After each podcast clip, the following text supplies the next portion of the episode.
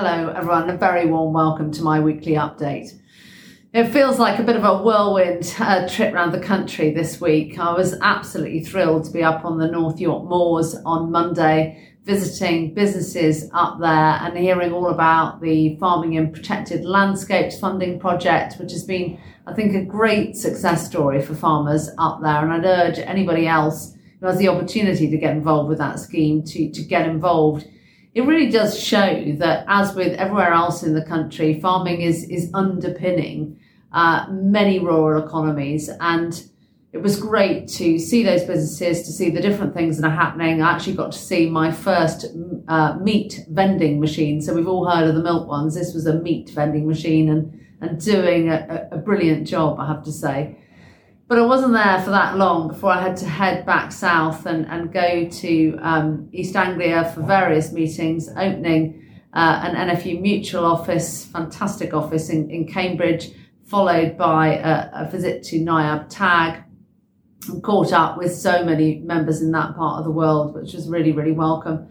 And finishing off in East Anglia with uh, opening a, a wonderful farm shop, which has been um, effectively sitting in my diary for, for nearly three years. So actually opened during the, the COVID period and was due to open before that. So wonderful to get to Moor Farm at long last and a huge reception and all their suppliers.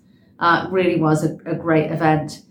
And then it's been in, in, in London ever since, effectively. And of course, everything has changed. A new government, uh, Rishi Sunak now as Prime Minister, You'll remember that he came to our hustings at headquarters in Stoneleigh Park in August, and he made some very strong commitments that I shall be very much hoping that he sticks to. So he said, as a Prime Minister, he would be looking to chair uh, an annual food security summit on domestic food production. He would be looking to put in a legal framework to make sure we maintain and grow where we can our levels of self sufficiency, and also wanting to see 50% of locally produced food in, in government procurement and buying standards.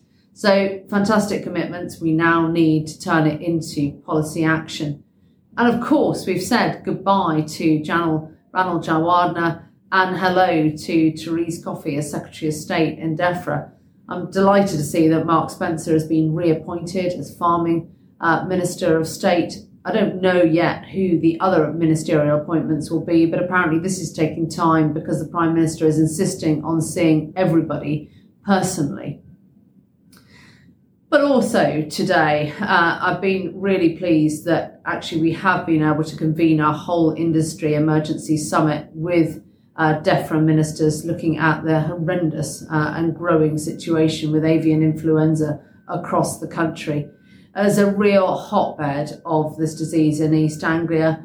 And I have to say, it was very much needed to bring everybody together today alongside the CVO uh, and um, the chief exec of APHA, plus uh, director of, of health, Anna Bainham Hughes, and many others. Uh, real concerns about the compensation package. Poultry has been a huge success story. Uh, the industry has massively grown in the free range side of things. 60% now is free range, and that has been what the market has demanded. And for this unsupported sector, it very rarely ever asks for help. But if we are to retain it and see it maintained at the same size, which it needs to be, because there is a clear demand and indeed a growing demand for British poultry meat and eggs, then government needs to act. Um, so compensation was probably the number one uh, item that was discussed. We've got to see a compensation package that is fit for purpose. Ultimately, the time between diagnosis and APHA coming out onto farm is, is too great.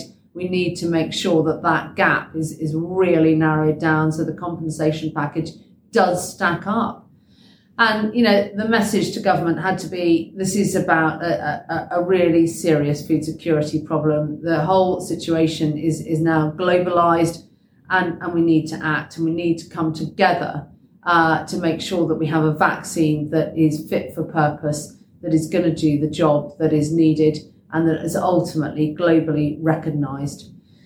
So I'll keep you updated any members that have any concerns, please go to our call first service approach your regional office, NFU online. There is help at hand. And we, of course, through all our, our ways of communicating, will be looking to get those messages to you. So, a lot happening and a lot more happening next week too, including Back British Farming Day, which of course was put back with a national period of mourning and is happening on Wednesday. And we'll also be celebrating our farming champions who will have been nominated by their MPs for the great job that they will have done for the community. So it's, a, it's an opportunity to celebrate our industry, to encourage all MPs, members of the shadow team, and the government to wear the wheat sheaf pin badges. And as the Prime Minister said yesterday, to continue backing British farming, which he pledged to do. So now I want to see this turned into policy action. Never has our industry needed certainty and commitment and I guess a will to work in partnership with all of us more than it does now. So look forward to speaking to you next week. Please do, wherever you are. Take care. Many thanks.